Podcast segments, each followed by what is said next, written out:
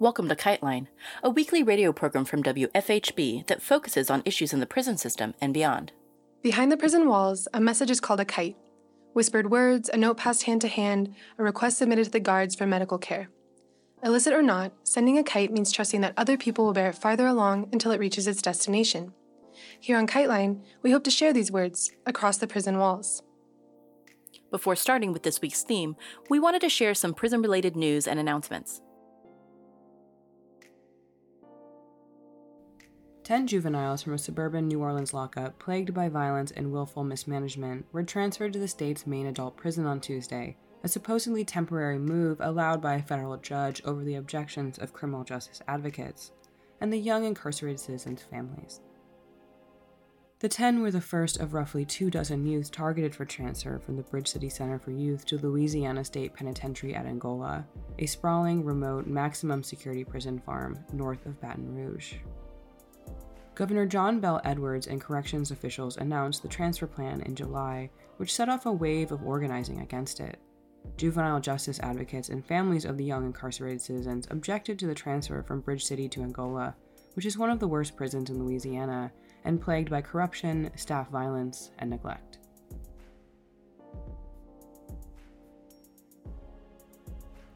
Prisoners across Alabama's 14 major facilities have been on strike since September 26th. Last Monday, the Alabama Department of Corrections, ADOC, declared that the strike is over, claiming that work stoppages have ended and that all correctional facilities are no longer on lockdown. ADOC Commissioner John Hamm stated, These three weeks have been very challenging for the staff at ADOC, and I'm very proud of the way they have risen to that challenge. Last Friday, the strikers released a statement citing the many punishments ADOC has inflicted on the prisoners, including bird feeding, refusing prisoners adequate food, denying them laundry service, coercing other inmates to work in place of the strikers, and forcing strike leaders and participants into solitary confinement. They explained that some prisoners would return to work to ensure that ADOC does not continue to target the most vulnerable in our population, and we plan to escalate our strike peacefully in the future. But ADOC has taken their statement to allude to an end to their unified strike and protest. The U.S. Department of Justice is embroiled in an ongoing lawsuit against the state and ADOC regarding the state of their prison system. On September 30th, a group of prisoners with medical conditions filed an emergency motion to intervene, urging the DOJ to end the state's retaliation against its prisoners. But on October 14th, federal attorneys recommended the DOJ deny the emergency motion. The strikers demand humane living conditions, an end to forced and unpaid labor, the repeal of laws like the Habitual Offender Act, reforms to parole, and an expedited process for medical release for the elderly and infirmed. Prisoners and their loved ones describe the Alabama prison system as a humanitarian crisis. This strike is arguably the largest and longest protest by Alabama's incarcerated citizens in history.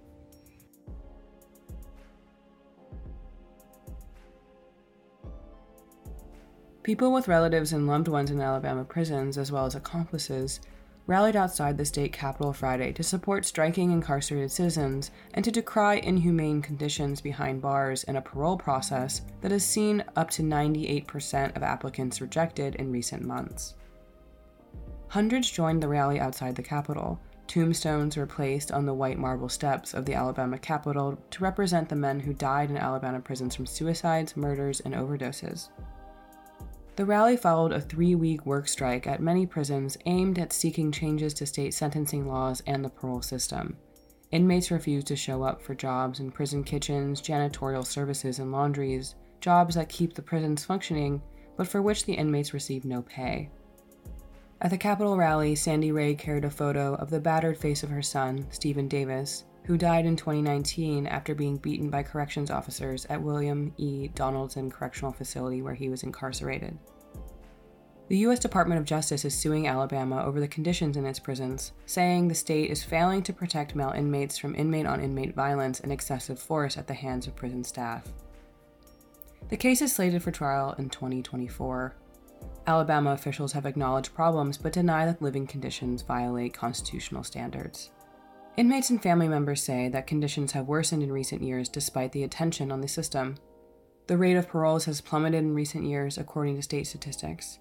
The state parole board this week granted parole to just six inmates of the 58 who had hearings, according to a news release. Alabama faces a separate court order to add as many as 2,000 officers to man understaffed prisons, but has been unable to fill the positions.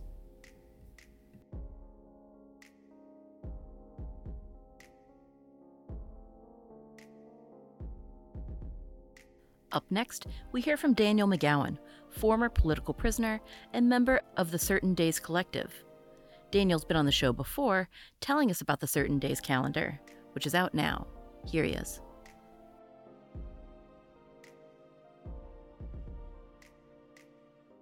My name is Daniel McGowan. I use he, him pronouns. Uh, I'm a member of the Certain Days Freedom for Political Prisoners Calendar Collective. That's a mouthful. And the calendar is now in its 22nd year. And uh, we are essentially a joint like fundraising and educational project between outside organizers across North America and uh, currently one political prisoner named Xinachtli, uh, who's formerly known as Alvaro Luna Hernandez in Texas prison. So we were an inside outside collective formed 22 years ago by some Canadians from Montreal and former political prisoners Herman Bell, uh, Robert Seth Hayes, and David Gilbert, all of whom have been released in the last four years. And sadly, uh, Seth died uh, two years ago. We do this calendar project. We pretty much work all year long, usually creating a theme and putting a call out asking artists and people on the outside asking people, both artists and writers on the inside and outside, to submit across a theme. Um, this year, we actually decided to not do a theme, have like a bit of an open call, and some of that was because we were we you know after 22 years, sometimes we we find it hard to pick a theme, but also we were just like in a bit of a transition. Got a few new collective members, so we went with an open call, and we got like a really amazing array of art and articles. So I'll tell you a little bit about what we have this year. Um, the calendar is at the printer right now, getting delivered tomorrow. And uh, this year, the cover is by uh, an artist named Zola, a Canadian, who just did this amazing uh, picture of a person drumming from the Wet'suwet'en camp protesting logging in their territory. We have contributions from a number of, of people that you may know and may not know. Um, Jeff Monaghan and Andy Crosby, an artist named Killjoy who is, uh, works with Just Seeds, Noelle Hanrahan, an incarcerated artist named Juan Hernandez, Dan Baker, he's a political prisoner from Florida, a French artist named Anti-Product, uh, the Canadian journal Upping the Anti, David Gilbert, our former editor, Garrett Felber wrote an article about Martin Sostre. Uh, we have art by Oso Blanco, Lawrence Jenkins, a, a prisoner from Washington, former political prisoner Ed Mead, wrote about his co-defendant Bo Brown. Uh, Roxanne Dunbar Ortiz, Scott Parkin, and Cindy Milstein. There's more, but I just didn't want to list all the names. So there should be some surprise there. But yeah, the calendar is 12 original pieces of art and 12 original articles. Like I said, usually centered around a theme. Uh, this year we don't have a theme, but um, the art and articles are really solid and the that's like a chunk of the calendar and then the beginning of the calendar is good for a lot of like newcomers to the movement and it, it contains sections on um, like who we give our proceeds to um, websites and projects that we suggest and some books we like and I'm excited that this year we uh, we did for the second year in a row a graphic illustration of of the actual books that we were recommending and and we like and we took pictures of uh, books on our bookshelves and so I'm really happy about that. And uh, then we have two pages of definitions, like useful kind of definitions for like the struggle against prisons. And yeah, I think that's pretty much it. We have a little thank you section and and things like that. Like I said, it's a fundraising and educational project. And proceeds from last year's calendar will be sent to a number of different organizations, including Release Aging People in Prison, uh, the Mutulu Shakur Legal Support Fund, uh, Sundiata Acoli's Release Fund, Palestinian Youth Movement, Puget Sound Prisoner Support, Appalachian Against Pipelines, the Wet'suwet'en Solidarity Fund, and a few others. Uh, we like to send to you know different resistance groups to help them with their work. And so you can get the calendar a number of different ways. In the United States, the easiest way to get it is through Burning Books in Buffalo. It's burningbooks.com. and we sell at wholesale rates. So if somebody wants to get more than 10, they can pay $10 per calendar and then sell it for 15 and keep the $5 for their organization. We get a lot of radical bookstores, info shops, and campaigns that, that buy calendars this way. And it allows them to make a little make a little money and also buy the calendars wholesale from us. And so you can do that on the Burning Books website. You just need to put the uh, discount co- code bulk at checkout. Um, in Canada, you can get, uh, you know, one to nine copies at Left Wing Books, uh, which is also known as Kirsch Lebedeb. It's leftwingbooks.net and can get information on how to get more than 10 copies from our website, certaindays.org. We also offer uh, prisoner copies for anyone that's in prison and jail across the United States. They are $8 each, and you can get them on our website at certaindays.org, and that covers the cost of the calendar and postage, and we will do the mailing for you. We include a paid receipt with the name of the, the donor on it or the person that bought the calendar, and we have a much better success rate at getting calendars in, although that has been much tougher in recent years with the Federal Bureau of Prisons implementing some pretty strict mail rules. So, yeah, I think that's it.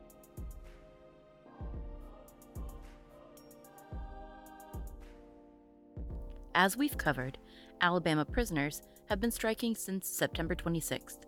Prisoners at all 13 prisons in the Alabama Department of Corrections went on labor strike, demanding improvements in conditions. This week, we speak again with an outside organizer who gives us updates on the situation. As you'll hear, the strike is now on hold, but they still continue fighting on the inside and out.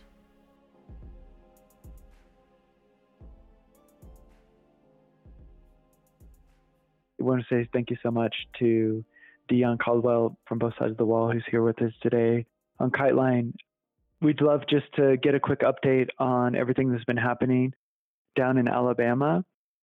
Last week, there was a, a rally in Montgomery in support of the ongoing uh, strike, or what was then the ongoing strike. Maybe could you just talk to us a little bit about how Friday went and what your general impressions were of that day?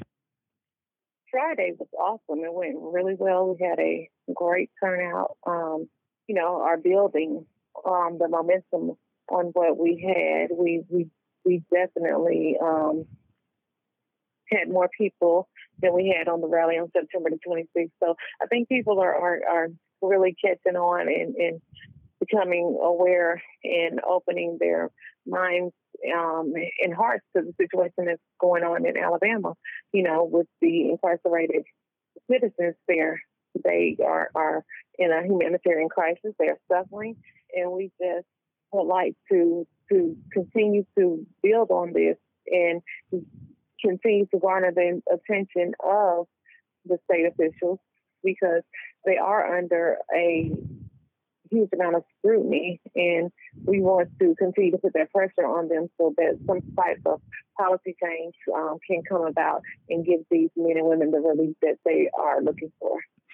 Yeah, and from just uh, you know things I uh, we've seen online, it seems like there were hundreds of people there. The turnout was enormous, um, and it, it, can you just maybe confirm just the size of the crowd, and it also seemed like you'd all done you'd done some really great kind of uh, interventions into the public space there at the Capitol in, in Montgomery, just kind of putting up little little signs and and uh, little gravestones and things like that. Yes, definitely. We wanted to um, um, make sure we paid homage to those that lost their lives um, in the Department of Corrections. So we did make a makeshift um, graveyard um, and uh, created a moment of silence for those that um, lost their lives within the ADOC. We had around, I, I say, it was close to 500 people there. We had 400 on in some on the roster. So we had a lot of people that did not sign the roster. So I'm sure it was um, closer to, if not 500 people. Um, we, you know, people came out. They made signs. They put their heart into it. You know, we made signs. We we made sure that you know we had something visible for the media and the public to see um, that there are huge um, issues, and it's a huge crisis going on within the ADOC. That's that's wonderful. I mean, that's such a huge turnout, and so one of the things that kind of emerged in some of the news media over the weekend is that um, news media in Alabama were reporting that the strike um, had ended. Um, and you know, could you just maybe confirm for us or share with us maybe where the strike is at and kind of what the what the framing is um, that in, the incarcerated citizens who have been participating in the strike would would like everyone to to to know about.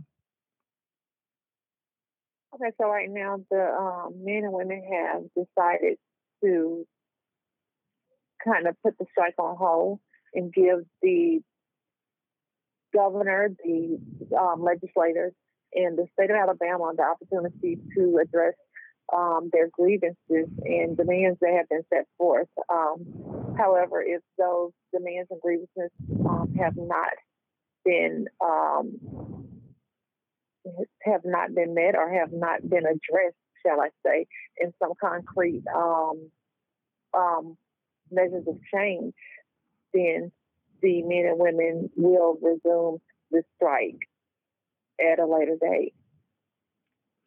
Okay, so really, uh, it sounds like the ball is really in Kay Ivey's governor, governor of Alabama, Kay Ivey's court, and the you know the court of uh, the legislature of the state of Alabama. Um, it sounds like maybe it sounds like people are just are waiting to see what kind of action will be taken in the coming weeks. Is, is that am I hearing you correctly?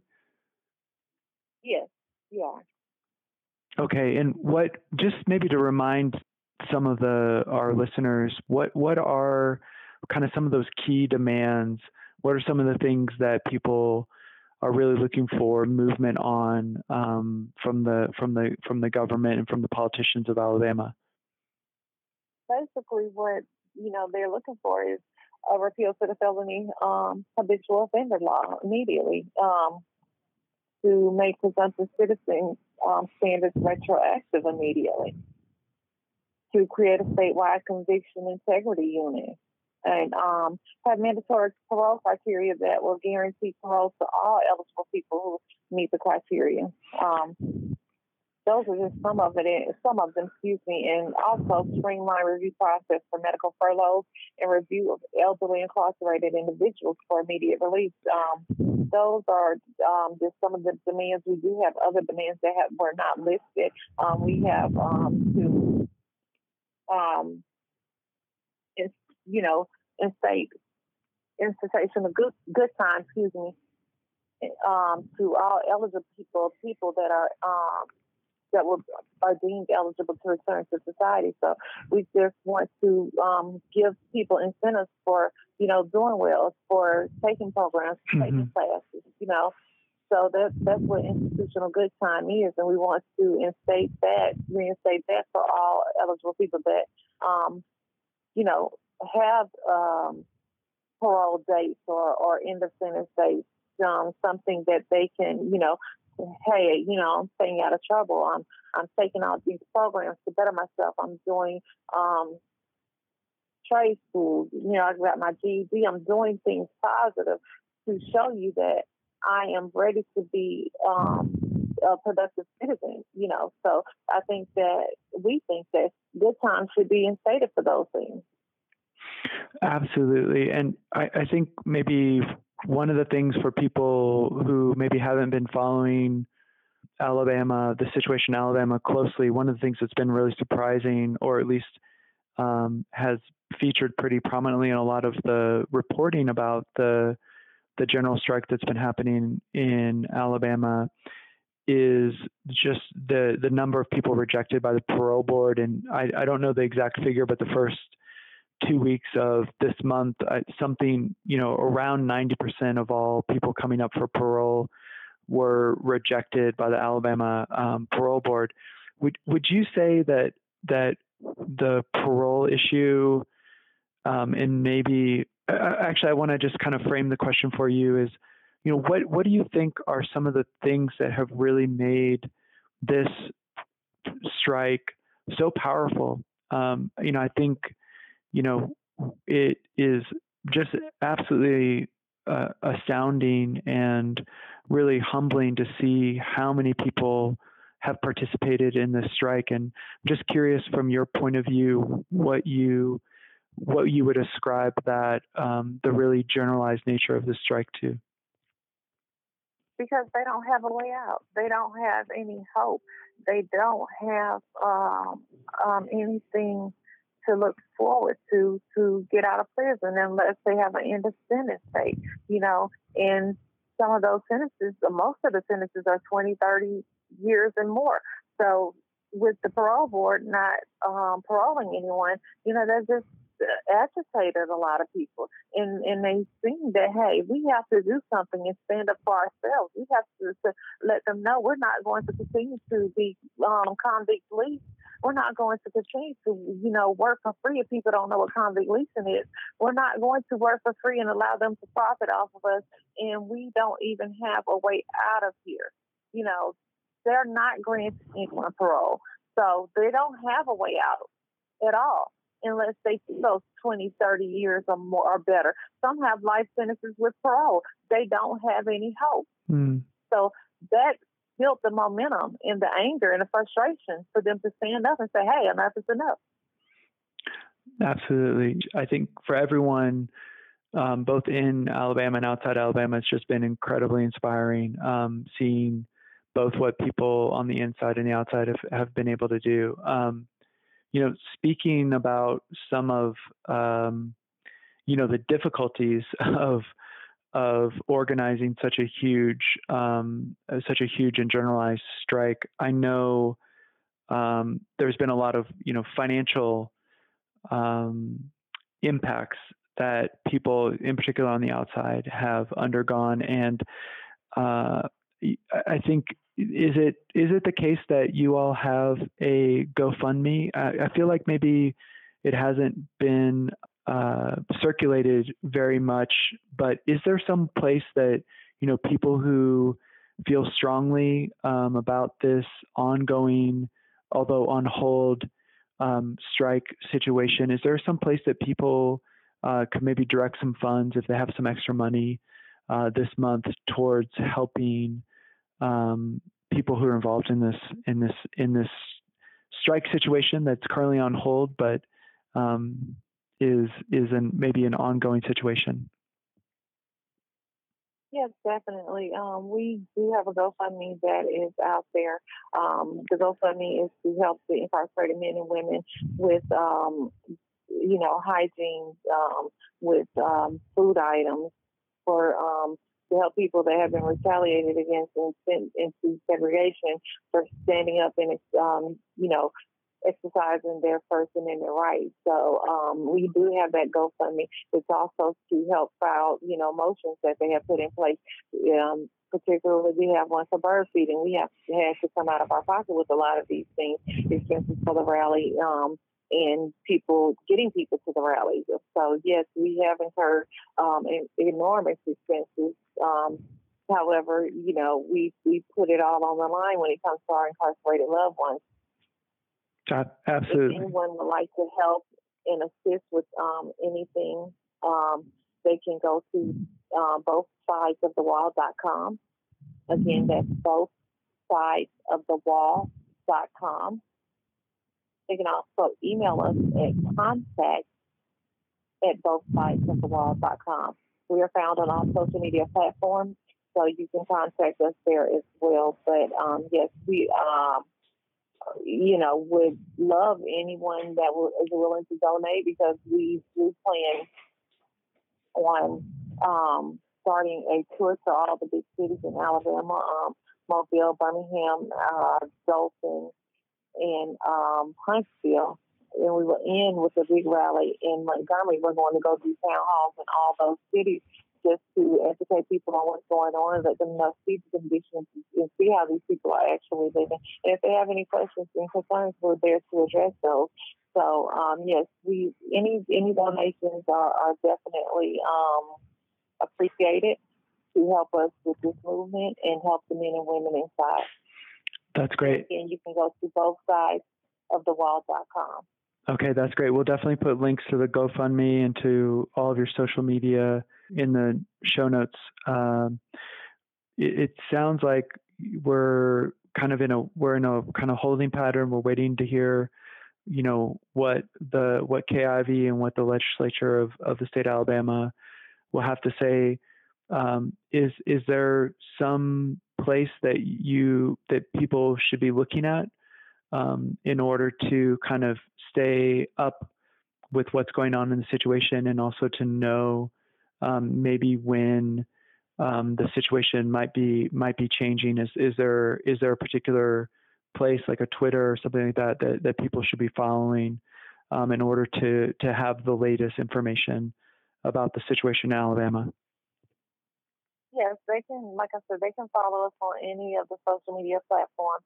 On twitter is bsw underscore advocacy bsw underscore advocacy or they can search both sides of the wall TikTok is both sides of the wall. Facebook is both sides of the wall. So we are on all platforms and also on our website, um, both sides of the wall.com. We do post updates.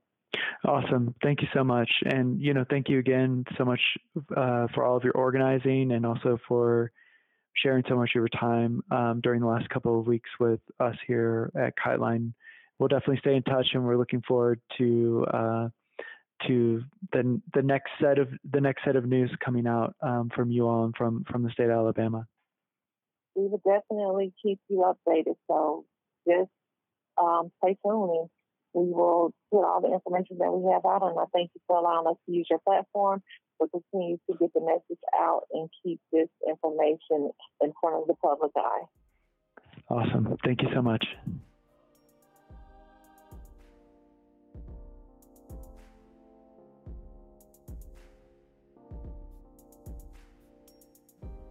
Thanks to everyone who helped with the show. We'll have links to our previous episodes about the Alabama prison strike and the Certain Days calendar in our show notes, as well as information on how to support both sides of the wall and their continued struggle.